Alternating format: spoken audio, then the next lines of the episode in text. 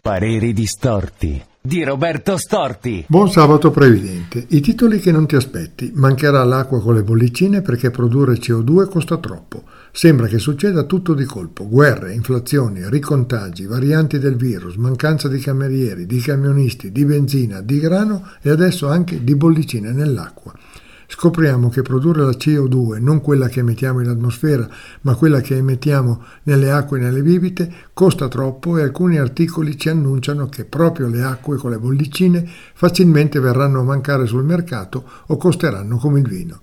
La cosa che suona strana è che ci fanno proprio capire tutto di colpo senza previsioni che sono alla base proprio della società che rincorre i nostri consumi. In attesa della prossima sorpresa vi saluto e ci risentiamo, se vorrete, tra una settimana. Grazie.